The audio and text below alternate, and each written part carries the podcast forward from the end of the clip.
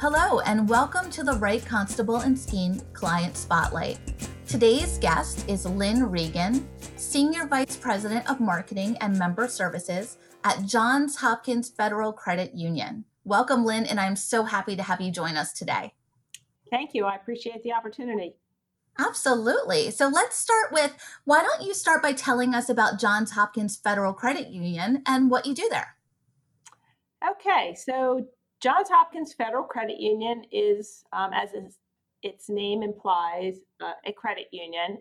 A credit union is a financial cooperative, so it's a little different than uh, than a bank because we are owned by our members. So we are a financial institution providing many of the same services that you would find at your local bank or your national bank, but we have a whole different uh, focus on serving our members, and we don't have that same need to meet the bottom line every quarter. That's not to say that we don't need to make money, but it's to invest more in the future of the credit union and to give back to our members. So it's a really interesting industry. Um, I've been in it for over three decades, and I love it because of the difference um, of the makeup of our institution.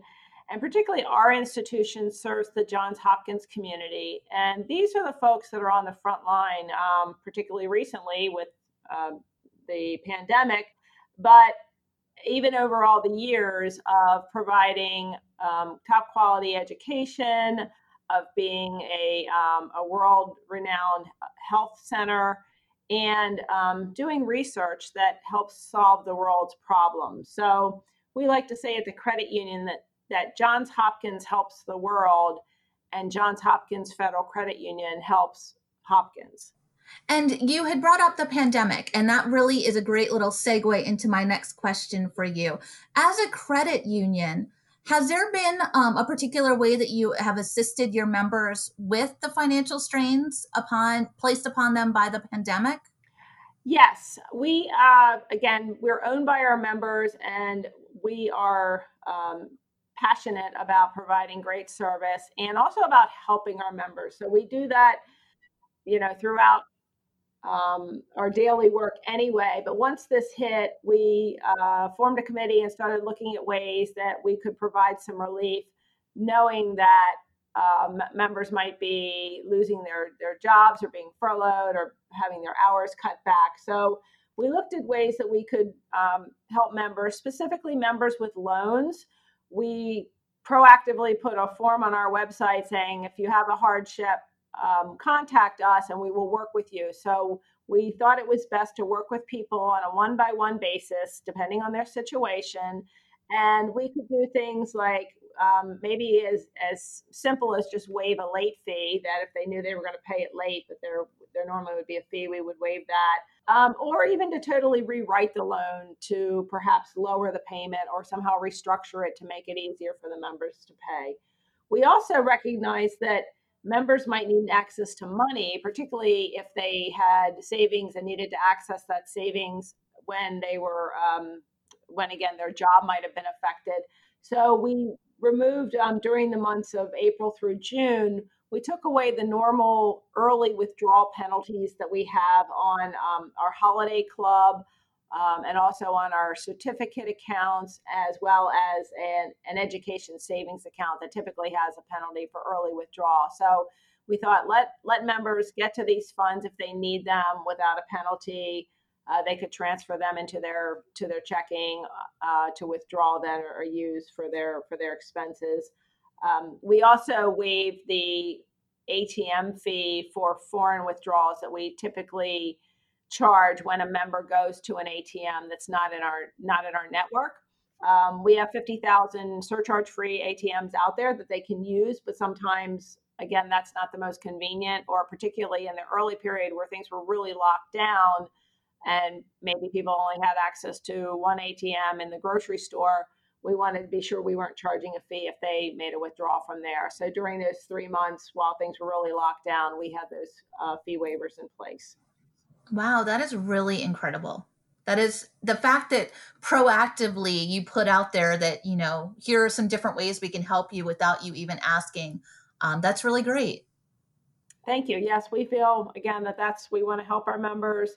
Um, you know, we also have to watch the health of the credit union because that's the other half of the equation is making sure that uh, you know we remain strong, secure, and reliable in our operations, which is part of our mission statement. But um, again, we do we we are here. We exist to serve our members. So if if they're not around, we're not around. So it's important to us to make sure that we can help them.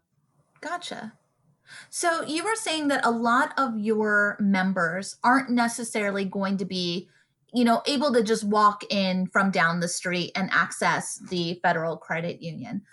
So what are your thoughts on what the future of financial transaction looks like now that people are so used to everything being digital? Um, you know, with the pandemic, it feels like we've been pushed into this change, you know, even quicker than we anticipated. Um, do you think that that's going to impact things at the credit union as well?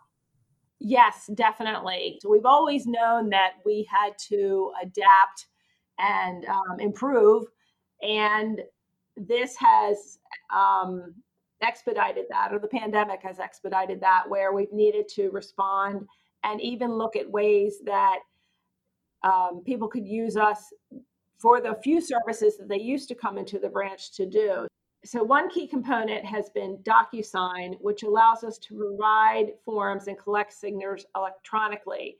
This has been important for processes that we used to require the person come into the branch or fill in a paper form or otherwise um, not you know they weren't they weren't able to do it and we've turned it into an electronic process so we can just email it out to them we feel this is important and that we actually want to continue moving forward with with looking for other things that we can do electronically versus moving back. So once we've gotten our members to change their habits, we want to continue using the electronic channels.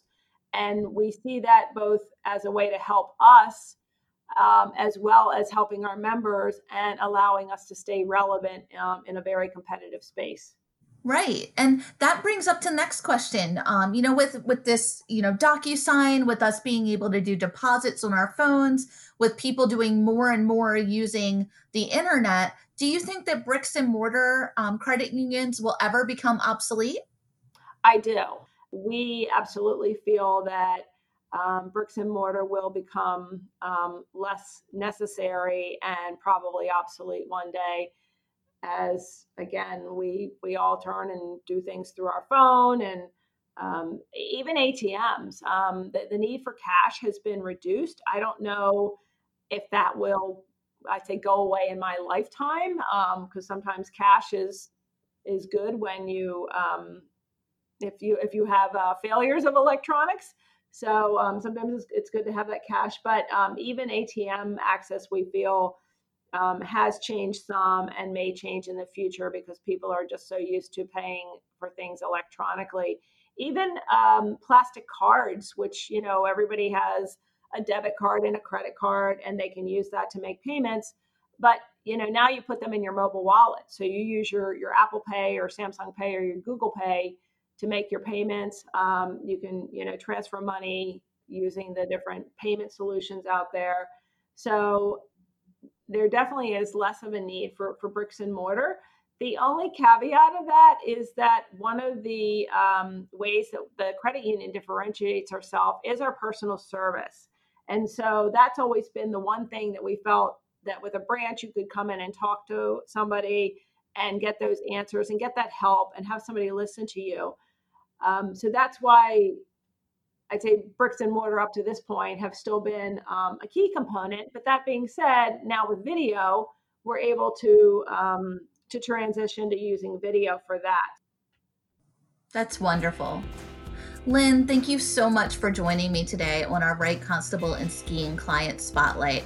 I really enjoyed getting to learn more about Johns Hopkins Federal Credit Union.